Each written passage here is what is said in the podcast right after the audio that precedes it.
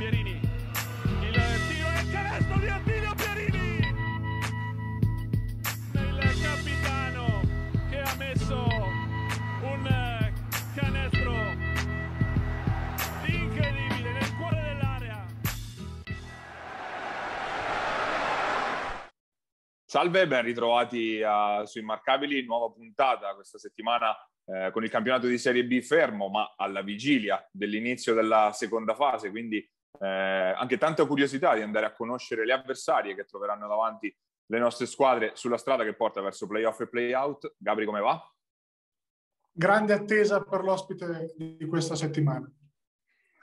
Eh sì, ne abbiamo uno di altissimo livello, un vero califfo direi dei, campi- dei nostri campionati, ma non sveliamo niente, concentriamoci sulle, eh, sulle nostre squadre. Eh, tiriamo anche un po' le somme di questa, di questa prima fase dopo un, eh, un, weekend in cui, lo abbiamo già detto, eh, non si è giocato appunto per, eh, per, dare spazio ai recuperi relativi alla prima fase che non hanno riguardato il, il girone C ma anche appunto, appunto, per iniziare a preparare questa seconda fase che la Janus Fabriano affronta da capolista, ha già eh, conquistato l'accesso alla Coppa Italia, che la vedrà ospite, eh, scusate, eh, che la vedrà di fronte alla Beccheri Piacenza come avversaria.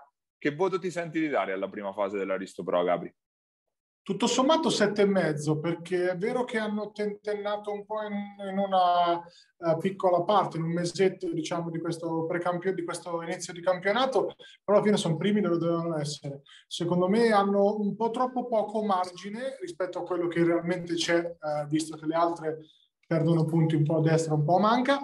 Per, quindi per questo non do magari un 8, un 8 e mezzo, però alla fine sono primi come devono essere, hanno ritrovato il loro gioco dove, eh, che comunque hanno cambiato anche il loro gioco, meno garricentrico e paradossalmente più merlettocentrico eh, rispetto allo scorso anno, con dei ruoli ben precisi. Scanzi si è diventato, mh, si è eh, trasformato in uno specialista difensivo e non solo, eh, Radonic sempre più protagonista, quindi comunque una Fabriano che arriva alla seconda fase da strafavorita e con delle certezze ritrovate che però, ecco, se non fosse stato per quel mese dove hanno perso un po' di punti magari in giro, sarebbe stato anche un voto più alto.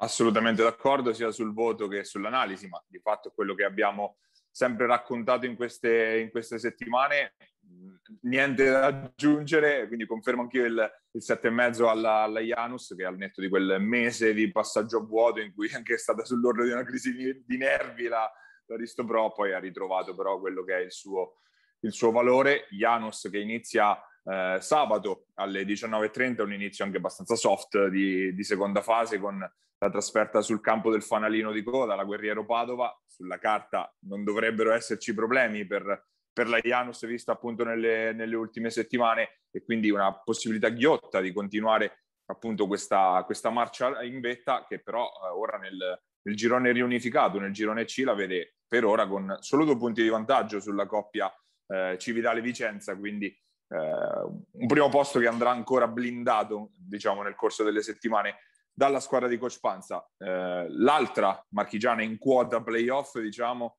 la Luciana Mosconi Ancona, anche se la, eh, la, riunione dei due gironi poi la porta a scendere di molto nella, nella graduatoria perché i 18 punti della, eh, della squadra di Coach Raiola per ora valgono il sesto posto. Che voto dai alla, al campetto allora?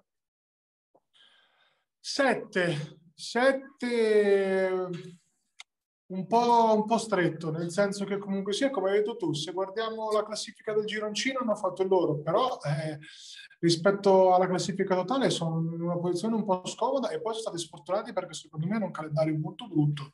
Eh, vanno a casa delle prime quattro della, del girone, insomma, dell'altro mini gironcino e hanno in casa quelle più abbordabili, quindi sarebbe stato meglio magari il contrario.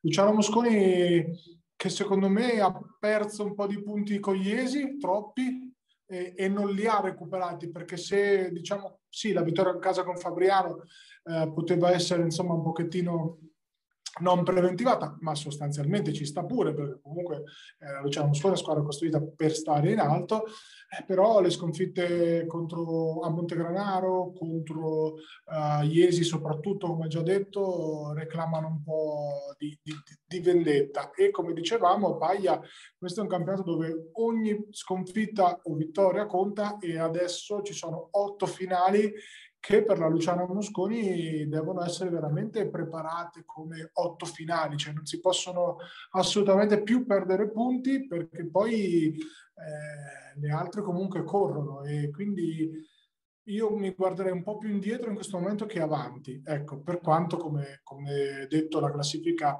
resta molto corta. Sì, assolutamente 7 voto per la Luciana Mosconi che fa un po' il, la media, diciamo, tra qualche scivolone di troppo e appunto per esempio acuti come quello contro, contro Fabriano, direi che una squadra che sostanzialmente è andata un po' in linea con, con le previsioni, quindi eh, ci può stare, ma da adesso in avanti viene, viene, il bello e viene il bello già da sabato perché eh, la, il campetto ha subito scontro diretto fondamentale contro San Vendemiano fuori casa contro una squadra che eh, sicuramente anch'essa costruita per stare in alto, ma che è andata un po' sulle montagne russe, un po' come la Luciano Mosconi, se vogliamo, anche se probabilmente San Vendimiano forse è ancora più accreditata no, del, del campetto. Sì, sono squadre abbastanza speculari per certi versi. Eh, io mi aspetto che la Luciano Mosconi eh, si aggrappi forte a cent'anni, che mi sembra decisamente il giocatore che in questa seconda fase può determinare le sorti di questa squadra. Mi aspetto da Simone un, un cambio di passo rispetto a una stagione già ottima, che già, già oggi è una stagione una delle migliori di Simone, eh, al di là di quello che dicono i numeri di cui mi interessa zero, però Simone in questo momento deve diventare la, eh, l'uomo che eh, si carica la squadra sulle spalle, però la squadra deve andare da lui, quindi io vorrei vedere un po' meno leggio, un po' meno diciamo, licenza di decidere agli altri, adesso che le partite si fanno tutte veramente come se fossero playoff, bisogna andare da Simone.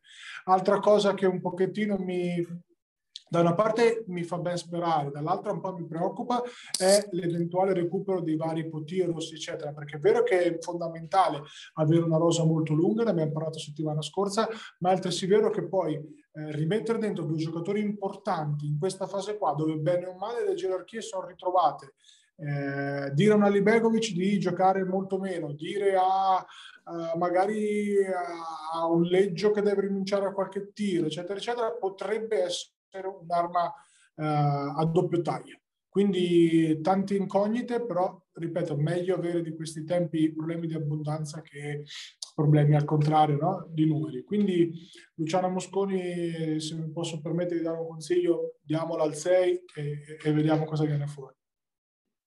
La bagarra dei playoff resta, anzi c'è, c'è entrata di prepotenza anche la, eh, la The Supporter Iesi che eh, in classifica occupa l'ottavo posto al momento al pari di Giulianova, 14 punti, 7 vittorie, 7 sconfitte, il bilancio è perfettamente in equilibrio, eh, voto direi ampiamente positivo però per quello che sta facendo vedere la squadra di Coach Chizzinardi.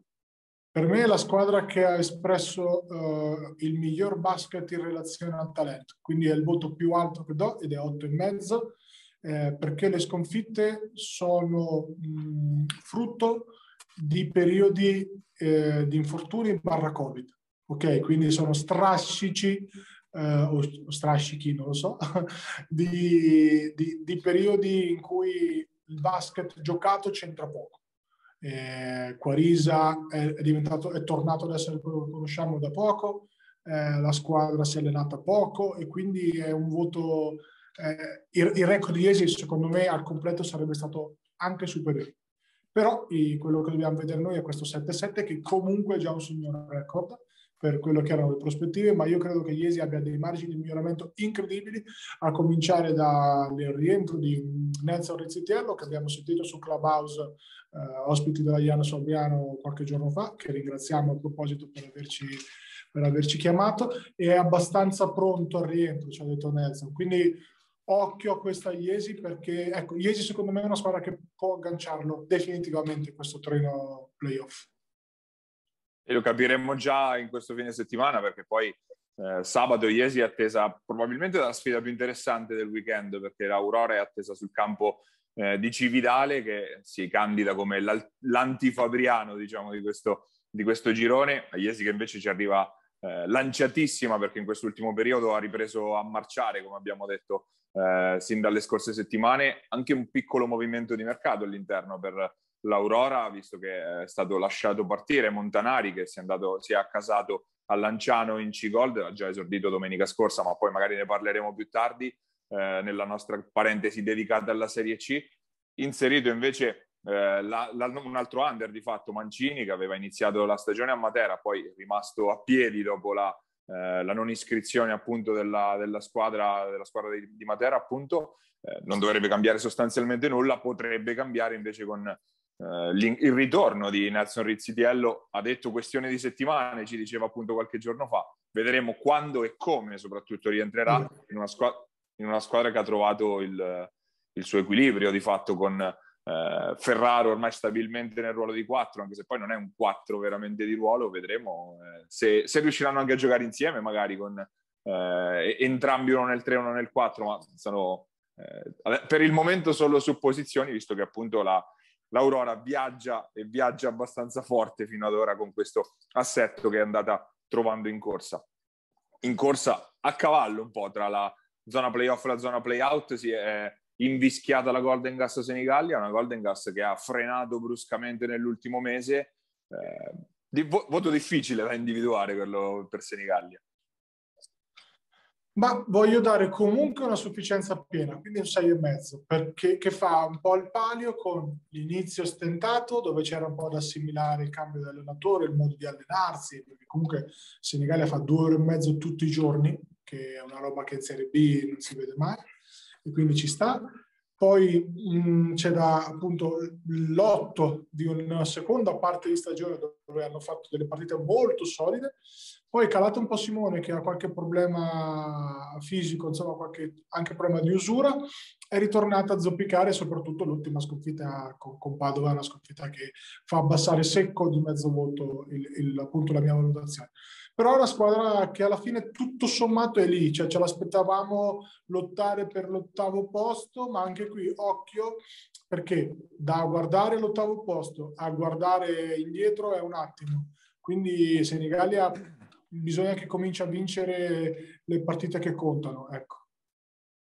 Sì, direi una, una prima parte di stagione nel complesso da sette, direi, per la Golden Dust tra eh, appunto quell'inizio difficile, quella fase centrale super, eh, poi due sconfitte all'ultimo secondo e poi quella con la Guerriero Padova del, di dieci giorni fa che ha fatto bestemmiare mezzo girone praticamente perché ha rimesso in corsa un po' la squadra, la squadra veneta ultima in classifica per il momento a quota, a quota 6 e ha riaperto tutti i conti perché Golden Gas è a meno 2 nei playoff e più 2 sui playout quindi perfettamente nel mezzo c'è tutta ancora una stagione da scrivere e domenica, anzi sabato pomeriggio al Palapanzini arriva Roseto, altra partita sicuramente molto interessante tra eh, due squadre insomma, che eh, se le daranno di santa ragione per i rispettivi, rispettivi impegni. Restano invischiate invece nella zona play-out Rossella Civitanova e Sudor Montegranaro, entrambe a quota 10, ma due stagioni molto diverse l'una dall'altra. Partirei da, da Civitanova intanto.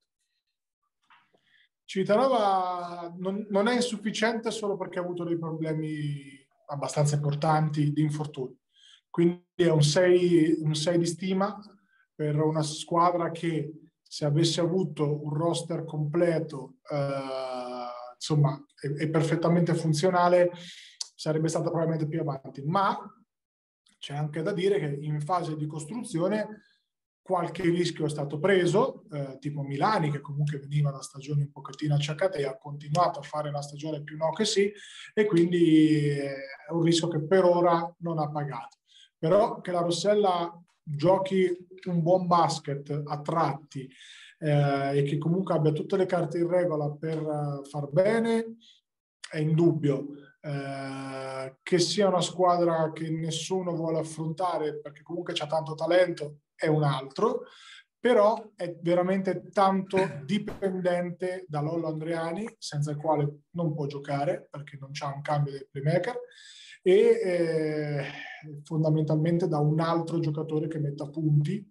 Eh, se non è Milani deve essere Casagrande che sta facendo forse la migliore stagione eh, realizzativa degli ultimi anni. Speriamo per la Rossella che duri, ma non è scontato che lo sia. Nei lunghi Ciccio Amoroso deve fare un passo avanti perché se difensivamente eh, ormai ci sta che debba essere protetto, che debba essere un pochettino nascosto, è normale che sia così, in attacco deve essere però granitico, eh, specie quando mancano appunto i Milani di turno. Quindi 6 sicuramente con la speranza che diventi un 7 perché recuperati un po' i, giocatori e eh, acquistata una sicurezza eh, derivante appunto da una salute migliore, la Rossella possa fare un buon girone, diciamo un nuovo girone.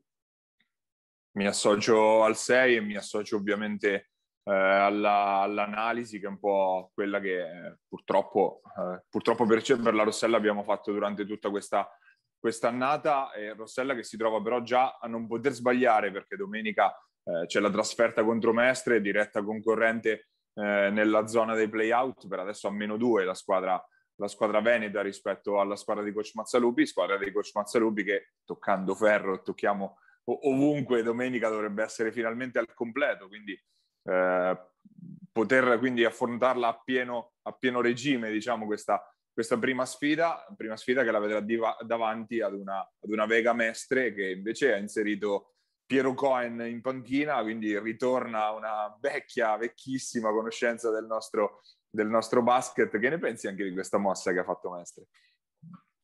Allora, intanto salutiamo gli amici di Mestre che ci hanno ospitato ieri sera nella, nella loro trasmissione e che tu vedrai domenica eh, di persona. Uh, allora, dunque, eh, di Cohen c'è da scindere un pochettino la, l'aspetto emotivo, l'aspetto, diciamo, di basket giocato e l'aspetto prettamente tattico. Pro- provando a fare un'analisi più completa possibile, secondo me avrà un impatto nel breve molto importante, perché una squadra che cambia allenatore prende Cohen sa benissimo che prende un allenatore che lancia le sedie, uh, tiene ritmi altissimi, fa doppi tutti i giorni e quindi nel breve la squadra sarà sicuramente stimolata a fare bene e uh, sicuramente darà quel qualcosa in più. Detto questo, bisogna poi vedere eh, gli effetti nel lungo periodo, eh, sui quali invece ho qualche dubbio in più, perché è vero che um, una seconda parte di stagione può essere ancora ritenuta un breve periodo, dove quindi l'effetto cambio dell'allenatore eh, sicuramente perdurerà. Se tu mi chiedi un giudizio eh, in generale sull'ultima annata di Conan, non può che essere eh, insufficiente, barra molto insufficiente. Comunque parliamo di una Recanati eh, che aveva uno squadrone ed è uscita a primo turno con una banda di ragazzini molto ben allenata da Paccarie, eh, la Luis Roma. È una squadra che onestamente non poteva perdere quella serie l'ha persa anche male. Eh, le esperienze con Chieti non sono andate bene per niente, anche lì squadra molto forte saltata per aria contro Ritola. Uh, a questo magari aggiungiamo che comunque sia San Severo partito molto bene, poi è andato un po' male, quindi le ultime stagioni di Cohen non, non recitano per lui. Forse un allenatore che ha fatto un po' di fatica ad accettare che il basket è cambiato e tatticamente e uh, umanamente nel rapporto con, con, con, la nuova guardia insomma, di, di giocatori che magari al quarto doppio e al quinto video della mattina alle 7 e poi chiudono eh, il canale comunicativo e non ti ascoltano più. Quindi nel breve potrebbe essere un problema e mi dispiace da tifoso delle squadre marchigiane che la Rossella domenica si ritrovi davanti perché sicuro sarà una maestra gorrettissima. Magari trovarla uh, la settimana scorsa sarebbe stato più semplice. Però da qui a dire che, che effetto potrà avere Cohen su Mestre, eh, Vediamo. E vediamo, appunto lo vedremo da, da, domenica in avanti perché Mestre appunto in lotta piena con le, con le nostre due barra tre marchigiane che sono coinvolte nella lotta salvezza, l'altra, l'ultima è la eh, Sudor Montegranaro, Sudor Montegranaro che nel complesso probabilmente è andata oltre le, le aspettative, direi positivissima comunque la prima parte di stagione dei giallo-blu.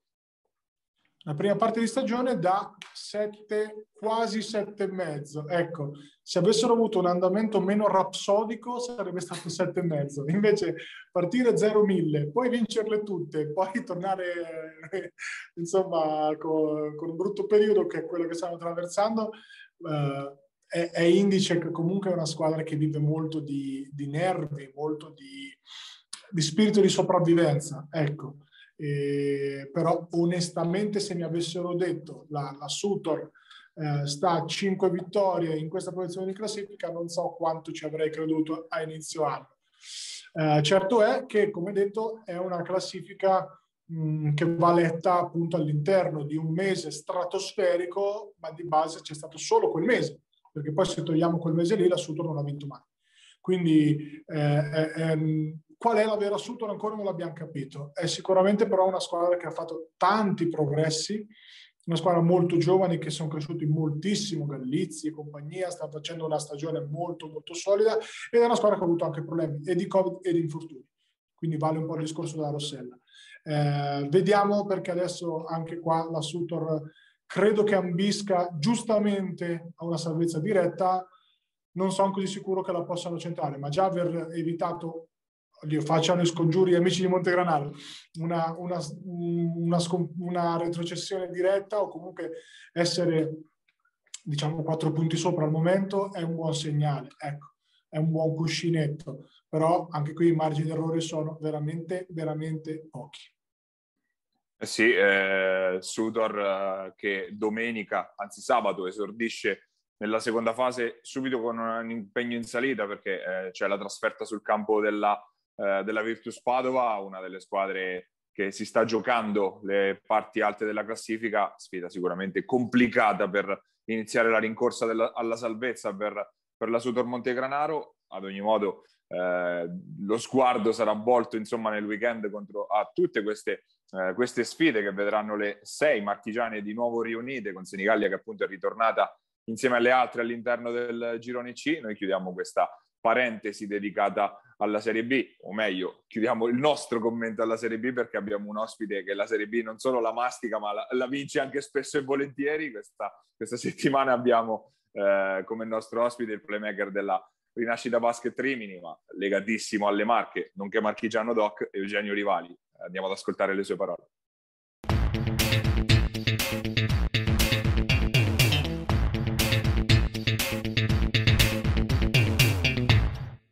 Nostro ospite questa settimana abbiamo un uh, mar- marchigiano transfugo, diciamo tra virgolette. Abbiamo Eugenio Rivali, playmaker della eh, RBR, Rinascita Basket Rimini, ma eh, legatissimo ovviamente anche al nostro basket. Grazie innanzitutto per aver accettato il nostro invito. Ciao Marco, buongiorno a tutti. Ciao Gabriele. Ciao Eugenio, mi manchi. Eugenio, Eugenio, Eugenio Rivali, playmaker appunto dicevamo della Rimini che ha strappato appunto nei, nei giorni scorsi anche la qualificazione alla Coppa Italia, ovviamente squadra sin dall'inizio con grandi ambizioni, avete centrato questo primo obiettivo e direi che è partita bene per voi no? questa, questa stagione. Eh, sì, tra l'altro abbiamo strappato il pass senza giocare, perché comunque sono, sono, due weekend che non giochiamo, eh, per, uno per la pausa che appunto c'era di campionato e uno per il rinvio che abbiamo avuto con Imola però per il fatto che appunto Imola abbia perso l'altro giorno in casa con Oleggio ha fatto sì che noi fossimo matematici alla Coppa Italia. E è un bel traguardo, ma più che altro perché appunto dice che stiamo andando abbastanza bene. Siamo un po' ripresi, abbiamo fatto un paio di sconfitte nel girone d'andata, nel mini girone un po' brutte che potevano eh, rallentarci come hanno fatto, ma più che altro buttare un po' giù di morale. Invece siamo stati bravi a fare una bella striscia di vittorie anche in partite non semplici. È chiaro che la variante Covid eh, può, può, far succedere di tutto. Faenza oggettivamente era la squadra più in palla del, del, nostro girone, è stata ferma un mese, ha giocato la prima con noi, adesso delle ultime cinque porreti ne hanno perse quattro perché oggettivamente ti, ti cuoce, adesso hanno recuperi, giocano ogni tre giorni, quindi e stessa cosa appunto riallacciandomi alla Coppa Italia succederà a noi perché adesso abbiamo, domenica iniziamo, iniziamo un piccolo tour de force che ci porterà a fare 5 partite in 13 giorni, eh, arrivando alla Coppa Italia perché giochiamo, cioè domenica, poi abbiamo l'infrasettimanale, mercoledì a, a Firenze, poi domenica ci abbiamo chiusi in casa, poi il mercoledì prima della Coppa abbiamo fissato il recupero appunto con Imola e quindi arriveremo alla Coppa di venerdì con Rieti che saremo sfiniti, cotti, però oggettivamente è un riconoscimento e è un piacere esserci. Eh sì. Una partita subito facile anche con Rieti sì, in Coppa Italia, quindi abbastanza no, tranquillo. E poi tra l'altro giochiamo anche in casa, quindi dai, fare proprio una bruttissima figura non è neanche bellissimo.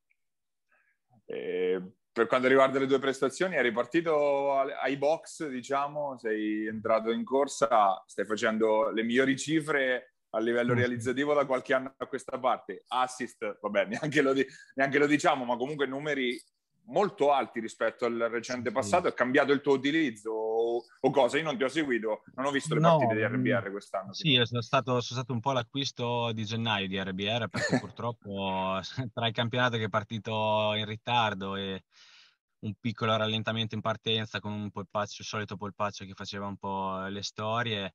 E sì, fondamentalmente ho iniziato a giocare appunto il 17, a parte la prima che ho giocato 5 minuti con Cesena, ho fatto la mia prima partita il 17 gennaio, con Imola nell'ultima partita di, del mini, del, dell'andata del mini girone. E da lì sì, ho, sto avendo, al di là delle ottime cifre, proprio sono contento di come sto giocando, sono aggressivo, eh, è cambiato l'impiego ni, nel senso che alla fine della rumba tutte, tutte, le volte, tutti gli anni finisco che gioco 33, 35 si, si, riposa sempre un granché però no, sto bene, sto bene, è chiaro che siamo in una squadra forte in cui cioè, mi piace fa, far macinare un po', un po tutti come, dai, come ben sai e come è stato un po' anche l'anno di Montegranaro. Realizzativamente sto infatti sto, sto, facendo anche tanti punti, sono sempre in doppia cifra, cioè robe proprio... Eh, no, sì, sono contento, sto facendo canestro, adesso non me la voglio guffare, però sto andando bene, dai, sto andando bene, mi sento bene. La squadra è forte oggettivamente quando riusciamo a giocare con, con ritmo e essere tutti coinvolti, che non è sempre facile essendo in tanti. Eh, mi piace, ecco, mi piace la pallacanestro che riusciamo a fare delle volte visto che l'hai nominata all'esperienza di Montegranaro, che differenze e che analogie vedi tra questa? Era una domanda che ho fatto qualche settimana fa a Gadale Paesano quando l'abbiamo avuto mm. ospite. Eh, che, dif- che, differenze e che analogie vedi tra quella Montegranaro con la quale vincesti la Serie B e, e questa RBR?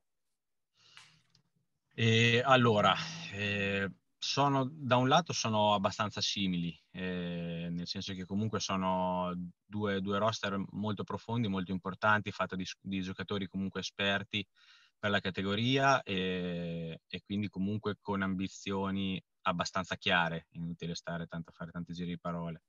E, mh, qui abbiamo in teoria uno zoccolo un po' più duro no? che si è creato un po' negli anni, che un po' poi si è perso inevitabilmente dalla C1 e da un po' dall'anno scorso con la, con la perdita di Luca Bedetti, però comunque eh, c'è uno zoccolo abbastanza duro anche dall'anno scorso. Ha cercato un po' di perfezionarlo e, e quindi però siamo comunque forti. A Montegranaro era oggettivamente tolto chi è che c'era? C'era Giorgio Scato, forse dall'anno prima.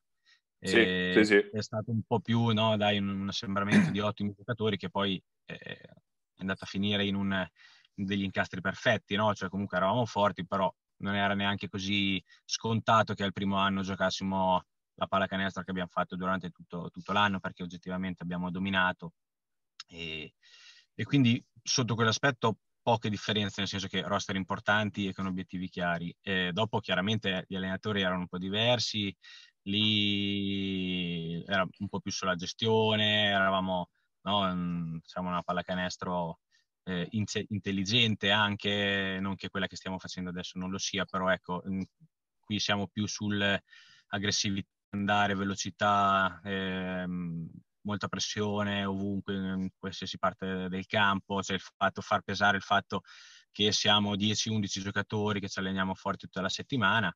Ehm, che in teoria non è proprio nel mio, nel senso che cioè, la palla dopo un po' a 35 minuti a una certa mi cuocio, invece no dai, sto andando bene, sta andando bene, quindi analogie appunto la forza e spero anche il risultato. Eh. Ecco, la, lascio spazio a Gabri che scalpita già anche con, la, con una maglietta inequivocabile oggi.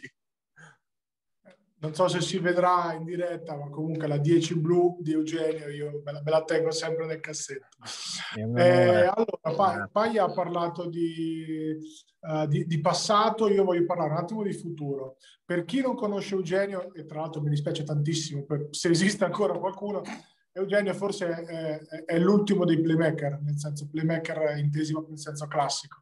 Un giocatore che quando c'è fa giocare tutti, probabilmente anche io e Paglia in Serie B potremmo fare un 2 o 3 di media con, con Eugenio che ci passa la palla.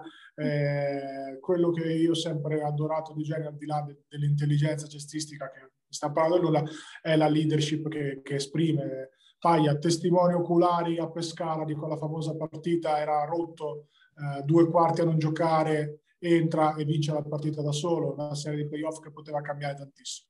Chi è il nuovo Eugenio Rivali? Se tu dovessi dire il futuro Eugenio Rivali, tralasciando la prole. Correggo il tiro io, qualche playmaker Vai. allora che ti è piaciuto tra quelli che hai visto quest'anno, okay. l'anno scorso, diciamo. Allora, ehm...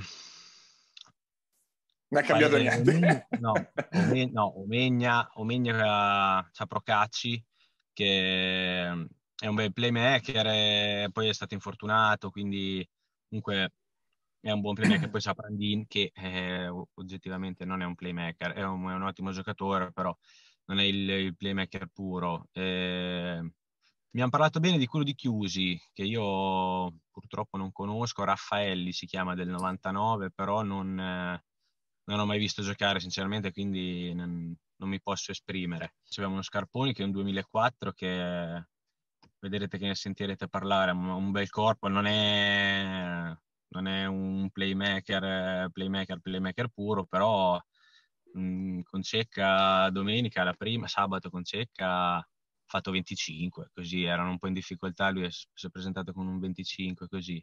No, cioè, poi l'anno scorso è andato a fare un anno alla Stella Azzurra, però ecco, è, è, un playmaker eh, del 2004, quindi l'ultima generazione certo. che fa 25. Eh, eh, altri, altri dai, non, dai che 25, no. alle, 25 alle giovanili le facevi anche tu, dai. Ma sì, lo sai che ho ritrovato incredibilmente un articolo eh, proprio l'altro giorno di quando giocavo a Morciano in C2, che avevo 18 anni proprio, che nella C2 marchigiana con i vari tra l'altro giocavo contro il Tolentino di Sly Gray cioè avevo il tabellino bellissimo quindi Tolentino, Macerata ho fatto delle trasferte eh? e facevo sì quello dei tabellini 18, 25, 27 detto, mi ricordavo così tanto invece poi fromboliere proprio fu un ambolo Allarghiamo la finestra sul girone, Genio. Allora, una panoramica. Le più forti accreditate insieme a voi, secondo te, per giocarsela fino alla fine, ecco, anche al netto degli accoppiamenti poi che avrete nei playoff. Parli di mini girone o di girone? Girone allargato. Allargato, dico ancora noi con, eh, inizia, iniziamo la prossima appunto l'incrocio con gli altri, però secondo me chiusi a un bel roster e, però Omegna vedrai che, che, andrà profonda, giocatori esperti, sono, hanno fatto un paio di acquisti per, per, allungare il roster che gli daranno profondità e vedranno che, che andranno avanti. E Faenza, se, se, riesce ad uscire un po' dal tunnel Covid e riesce a riprendersi e arrivare bene per i playoff, secondo me può essere una bella mina vagante da, da quinto, sesto posto, può andare magari a, a rubare subito il primo turno e dopo perché comunque sono giovani, vanno, eh, sono tanti, giocano bene. Mm, noi li abbiamo messi, abbiamo perso da loro, però nel, del nostro mini girone sinceramente mi ha impressionato, impressionato molto Megna, che eh, anche se da noi non ha fatto una bella partita, li abbiamo battuti facile in casa di, di una quindicina, però venivano da veramente 7-8 vittorie di fila, loro sono partiti che hanno avuto il Covid, quindi ha ritardato, ha iniziato a ingranare per i primi di dicembre e da lì non si sono praticamente mai fermati, a parte che con noi, quindi sono, saranno, saranno, tosti. E quindi noi, noi omegni chiusi, ti dico. Ok. Comparenza mina, mina vagante. Apro paglia, poi lo chiudi tu, il libro dei ricordi, perché tanto ci, ci dobbiamo arrivare. Eh, Eugenio ha sempre giocato in squadre comunque perlomeno molto importanti, no? eh, da Ravenna, dove ha lasciato sempre un grandissimo ricordo, a Montegranaro, dove adesso se la città non c'è più, però insomma lasciato non un ricordo, qualcosa di più. Eh, adesso Rimini, ma anche insomma in passato. C'è un'esperienza che, che ricordi uh, con particolare affetto, con particolare insomma a- amore proprio? Se ad oggi mi metto a guardare la mia carriera passata, sono molto orgoglioso perché se pensi che Montegranaro, dove ho fatto solamente due anni, eh, ho, ho, mille, mille ricordi che, che, ti posso citare ed è la società dove sono stato di meno, ti fa capire che comunque ogni posto dove sono andato è stato un, un posto importante per me perché comunque tolti i primi veramente due o tre anni che ho, che ho girato un po' perché avevo 20-21 anni andavo dove giocavo e così, dai tre anni di Sant'Arcangelo ai quattro di Ravenna, ai due di Montegranaro e adesso altri tre ormai che sono a Rimini, sono anni dove oggettivamente il fatto di, di stare 3-4 anni ti dimostra che sono posti dove stai bene, dove hai quindi di conseguenza dei ricordi importanti per ogni anno, a seconda. Poi ho avuto la fortuna oggettivamente di andare sempre in posti dove poi ho vinto. Eh, so è stata una fortuna, è stata Chissà un perché, eh? Sbaglia. caso, un caso, no, coincidenza, caso. io non credo. No, non lo so io, però forse è fortunato, però... Sì, più o meno. Sono stati, sono stati, capisci che sono anni in cui certo. per forza hai ricordi incredibili, quindi... Non, Ravenna non da capitano pure, no? Chiaro che Ravenna da capitano, sì sì, eh, Ravenna quattro anni, è stato quattro anni tutti magnifici. Cioè, la, la, sono arrivato, ho vinto il campionato, sono andato in B1, ho preso il primo migliore italiano facendo un campionato bellissimo. Poi gli, gli ultimi due anni fatto, siamo entrati ufficialmente diciamo, nella Lega 2, quindi comunque il, il, il livello è ancora salito, dava ancora più gusto a giocare. Poi comunque sono rispostato a Montegranaro, nuova sfida, squadra per vincere, ho vinto subito, poi abbiamo fatto un'altra volta la Lega 2 con un campionato con i fuochi d'artificio, cioè, poi ho deciso di, di, fare una scommessa, provare a, a, riportare anche Rimini su partendo da, da una Serie C che è, è un campionato veramente eh, balordo da, da, da vincere, mm. mille, mille tranelli, però oggettivamente eravamo fortissimi, quindi abbiamo vinto anche lì l'anno scorso, poi ci ha fermato il Covid, però eravamo, eravamo carichi anche l'anno scorso, cioè ho avuto una carriera oggettivamente bellissima, cioè non, non, alla quale non potevo chiedere di più. È chiaro che col seno di poi uno può dire potevi viaggiare, fare esperienze lontano da casa, però magari non avrei avuto certo. mh, mm, appunto le stesse vittorie, le stesse gioie che, che sono riuscito comunque a, a, ritagliarmi vicino a casa. Quindi non ti so Aia, io mi asciugo la lacrima e ti lascio la parola. Aspetta. Aspetta. No, un, un, paio giusto per, per chiudere visto che comunque sei arrivato a 35 anni, papà per la seconda volta, nel caso arrivasse la 2 l'anno prossimo ti ritroviamo ancora a Rimini?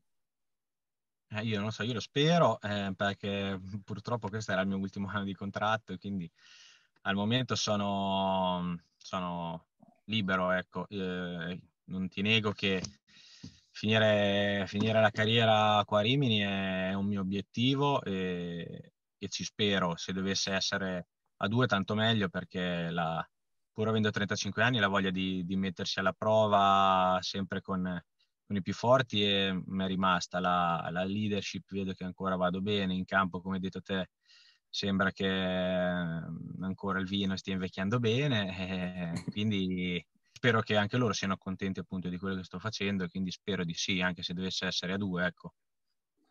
Per, per chiudere per chiudere proprio, visto che comunque la, la, tua anima resta pesarese, stiamo vedendo il progetto del Bramante che sta crescendo negli ultimi anni, non so se l'hai seguito e, e che ne pensi di questo progetto che cresce all'ombra, diciamo, comunque di quello che è la, la, il grande ombrellone della VL. Diciamo. Eh, sì. No, lo seguo, lo seguo con piacere perché ci sono dentro anche tanti amici da, da Gnacca, che so che è stato vostro ospite, a Longo che comunque ha anche un ruolo importante all'interno della società, ci giocano tanti altri, conosco tutti i ragazzi da Michele, Ferri a, a Giampa, comunque sono son riusciti a, a, creare veramente un, un bella, una bella situazione finalmente, da, era tanti anni che a Pesaro tolto, come dici te, l'ombrellone gigante che creava la VL, non c'era veramente nel sottobosco niente. Sono contento che, che stia nascendo questo progetto e so che hanno fatto una bella squadra e hanno obiettivi importanti, non è facile chiaramente in questo periodo perché il periodo è quello che è, però avere un'altra, un'altra squadra in una categoria come la Serie B magari eh, negli anni a seguire a Pesaro, non per me, perché poi magari io a una certa poi finirò anche di giocare prima o poi, però al di là per me penso che sia giusto per Pesaro avere almeno un'altra squadra ad un livello ottimo come può essere la Serie B. Quindi se lo merita e ben, ben vengano progetti come quello del Bramante. Eh, liberiamo Euge dalla macchina che lo vedo un po' costretto, se no lì dentro. Grazie mille della, di averci concesso il tuo tempo. Solo Ma, cuori per, per, te. Solo cuori. Solo cuori. Solo cuori per voi ragazzi, è stato veramente un piacere essere vostro ospite. Se volete chiamatemi quando volete che io una bella chiacchierata la faccio sempre volentieri, che vi porto sempre nel cuore. La prossima Grande. volta in albergo, però non in macchina. Eh. Va bene, cambiamo location. Se no, ecco. spiaggia, ce l'ho qui davanti, eh, sono veramente oh, ecco. della strada. Ecco. Quindi, quando volete. Ciao Grazie. Genio. Ciao, ciao ragazzi, ciao, buona giornata. Ciao, ciao, ciao. Ciao, ciao, ciao. ciao.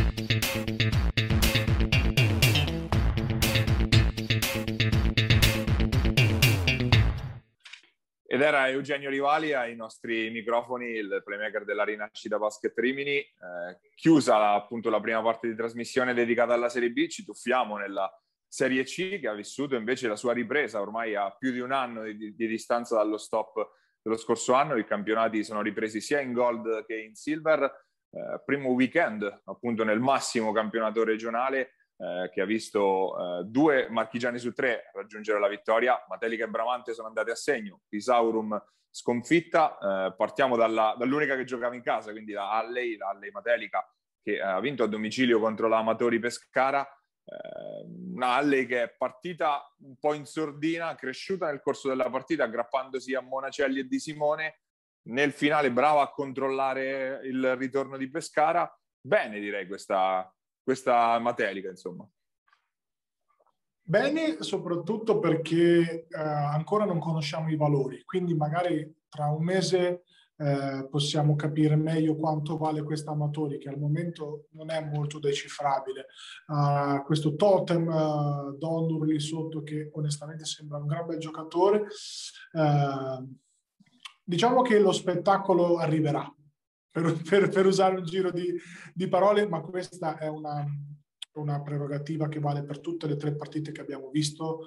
Eh, onestamente ritmi molto bassi, spettacolo poco, ma come è normale che sia, perché comunque le squadre hanno avuto veramente poco tempo per prepararsi, quindi anche per entrare al ritmo eh, ci vorrà un po, di, un po' di tempo. Insomma, non sono state partite meravigliose, ecco uh, vale un po' per tutti. Però intanto è importante vincere perché qui, qui a maggior ragione ogni partita è una finale. E perdere due punti può voler dire tutto. Quindi bene Matelica, bene che abbia vinto, bene che lo abbia fatto tutto sommato in maniera convincente.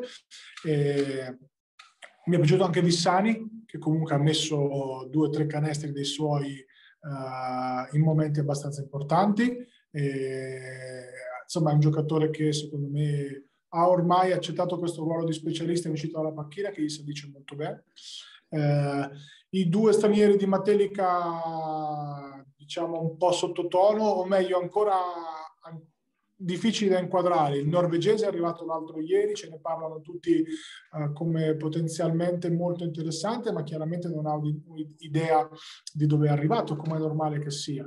Eh, Alunderis, eh, o Alunderis, non so qual è la pronuncia corretta, eh, secondo me ha fatto un po' quello che, che, mm, che noi sappiamo può fare, cioè eh, non è un giocatore dominante, ok, però è un giocatore di categoria, ecco, e che probabilmente farà molto comodo più avanti a, a Matelica, che però può già vantare un buon parco esterni con un Monacelli già pronto, immarcabile della settimana con i voti arrivati da Fabriano.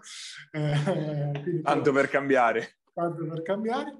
Però Matelica tutto sommato è partita bene con il piede giusto in attesa di, di capire se questa Pescara mh, non è così irresistibile come sembra oppure se comunque sarà un'avversaria ostica.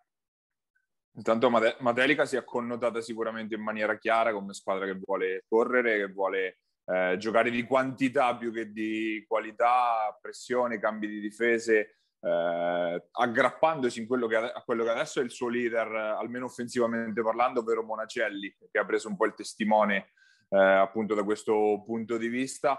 Ha giocato molto bene Alessio Di Simone, eh, l'under eh, romano che eh, di cui tanto si era parlato bene all'inizio della preparazione e che effettivamente ha fatto vedere che quando è collegato, diciamo, eh, a livello tecnico, forse me- merita anche qualcosina in più di questa, di questa C-Gold. Resta il mistero intorno al, al, giorve- al norvegese William Liebeck. Eh, si è visto poco in uscita dalla panchina, una decina di minuti per lui.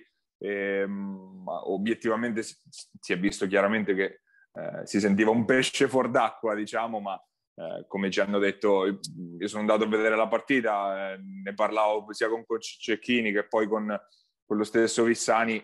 diamogli tempo, hanno detto entrambi, perché questo ha, ha, i colpi insomma, del giocatore che può spostare a questo livello. Il Bramante che con qualche brividino nel finale, perché Lanciano era tornato anche a meno 5 uh, all'imbocco dell'ultimo minuto, comunque Bramante ha portato a casa la partita sul campo della Unibasket eh, appunto Lanciano tornato a meno 5, poi bomba di Gnaccarini, un paio di canestri di Ferri e eh, appunto il, e, e proprio questo evidenzia il fatto che poi la differenza di tasso tecnico quando vai a decidere le partite fa la differenza anche, eh, anche magari in una prima partita che arriva dopo un anno di stop e quindi per una squadra magari che non è così fresca diciamo come può essere il Bramante visto i tanti giocatori di grandissima qualità ma un po' in là con gli anni, poi ecco, a- averceli insomma i, i ferri e, i, e, gli gnaccarini che poi te la decidono quando conta anche in una giornata non brillantissima. E domenica c'è Bramante Matelica che già subito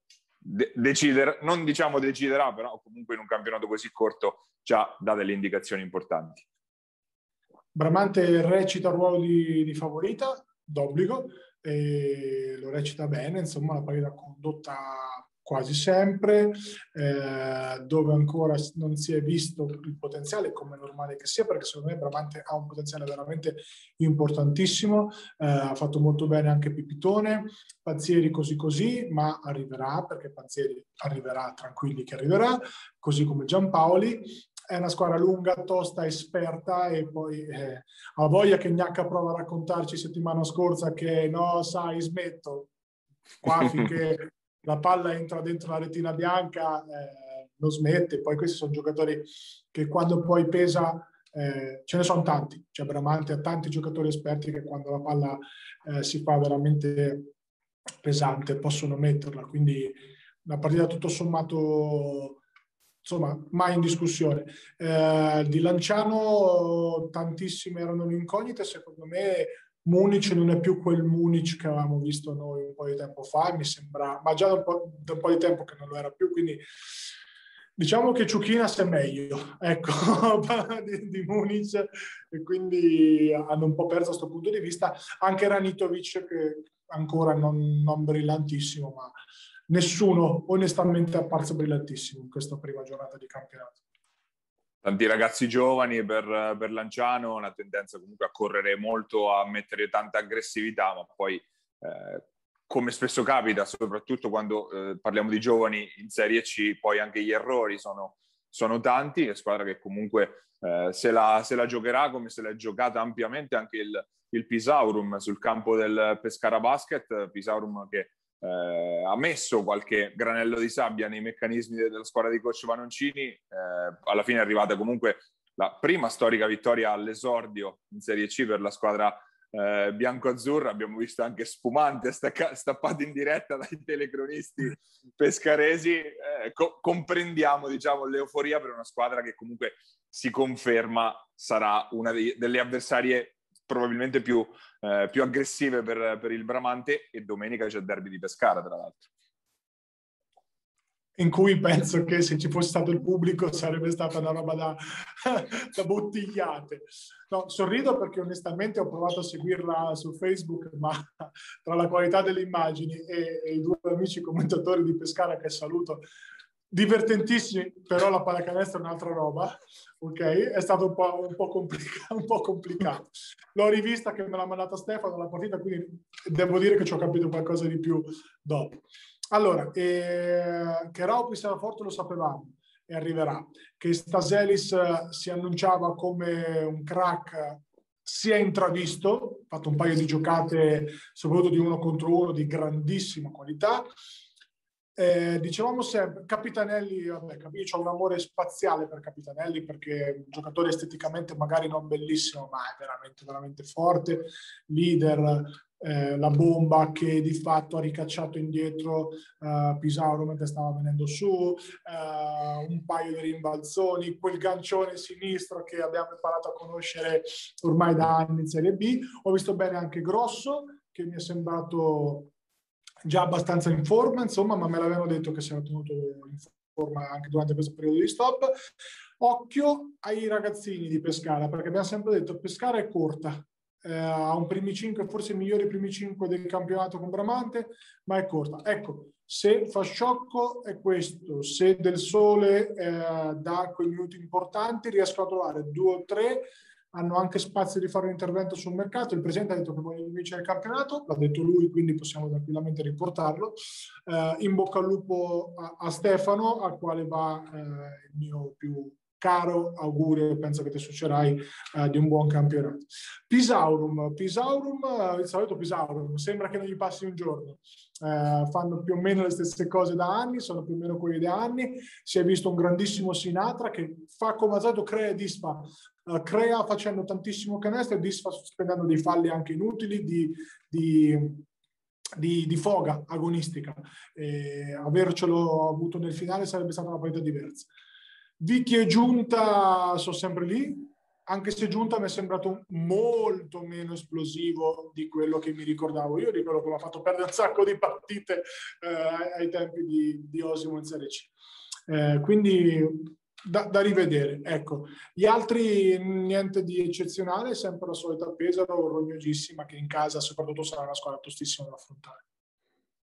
Eh sì, eh, Pisaurum che invece eh, la prossima settimana, anzi in questo weekend sarà eh, attesa dalla sfida contro Lanciano, eh, girone che come dicevamo con sei squadre ovviamente eh, ogni partita ha peso specifico altissimo e quindi i margini di errore sono ridottissimi, ovviamente l'attenzione sarà focalizzata appunto da un lato sul doppio derby di Pescara e dall'altro sul derby marchigiano. Matelica Bramante saranno già due partite che daranno eh, qualche risposta nella corsa a quella che sarà l'unica squadra che da questo girone uscirà per andare appunto a giocarsi la promozione in palio con il girone laziale. Si è iniziato a giocare invece anche in, in Serie C Silver eh, con le prime due partite del girone Marche Abruzzese. Abbiamo visto una partita pirotecnica di Fossombrone sul campo, eh, sul campo di Roseto, vittoria facendo anche più di 100 punti eh, per la Bartoli Mechanics.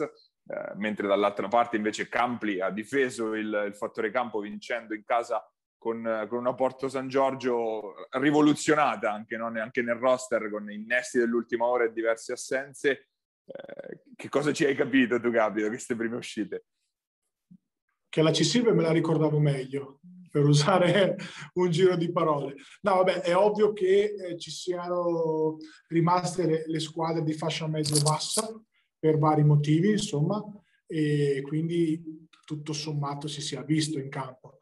Eh, nota a margine, eh, l'ex under di Sant'Epidio Rosettani ha fatto una partita eh, devastante, 21 eh, più 14, mi dici, no Paia, quindi siamo contenti per lui, ce l'avevamo l'anno scorso a Sant'Elpidio. si vedeva che era un ragazzo che aveva dei colpi, la testa non era proprio da... il cui cestistico ancora un po' da formare, diciamo così. Per il resto sono curioso di vedere la Taurus perché insomma eh, si è aggiunto anche Luini, ti do sta news, quindi iniziano ad essere tanti e forti. Mi parla di Chiorri Playmaker e quindi sono curioso di vederlo perché negli ultimi anni ha giocato Playmaker lì a Murano e, e l'ha fatto anche molto bene, però secondo me se lo facciamo tirare meglio. Quindi in attesa di vedere la Taurus del mio amico Paolino Filippetti e faccio gli auguri a tutti i ragazzi di, di Iesi, eh, rimandiamo un po' il giudizio questa prima giornata molto interlocutoria. Insomma. Eh sì, Taurus che ovviamente riposava in questo weekend perché il, il gironcino è da cinque squadre, eh, anche tra l'altro nel, nell'altro girone del campionato si è registrata proprio pochi giorni prima del via il ritiro della squadra di Chieti, quindi anche il campionato che si, and- si va modellando anche strada facendo, vedremo comunque che succederanno, cosa succederà nelle prossime settimane e non ci resta che chiudere anche questa puntata di Immarcabili con eh, i nostri saluti e ringraziamenti. Partiamo ovviamente da eh, Giuseppe Contigiani e Basket Marche che ogni settimana ci ospitano sulle, sulle, loro piattaforme. La versione video di questa puntata la trovate eh, in diretta su FM TV al canale 211 oppure sul nostro canale YouTube che si chiama Immarcabili TV, ma se lo, ci state guardando ovviamente lo sapete già. La versione video e audio, scusate, invece è come solito su Spotify e su Apple Podcast. Non ci resta che chiudere la puntata. L'appuntamento è alla prossima settimima, sempre qua su Immarcabili. Pierini. Y le el de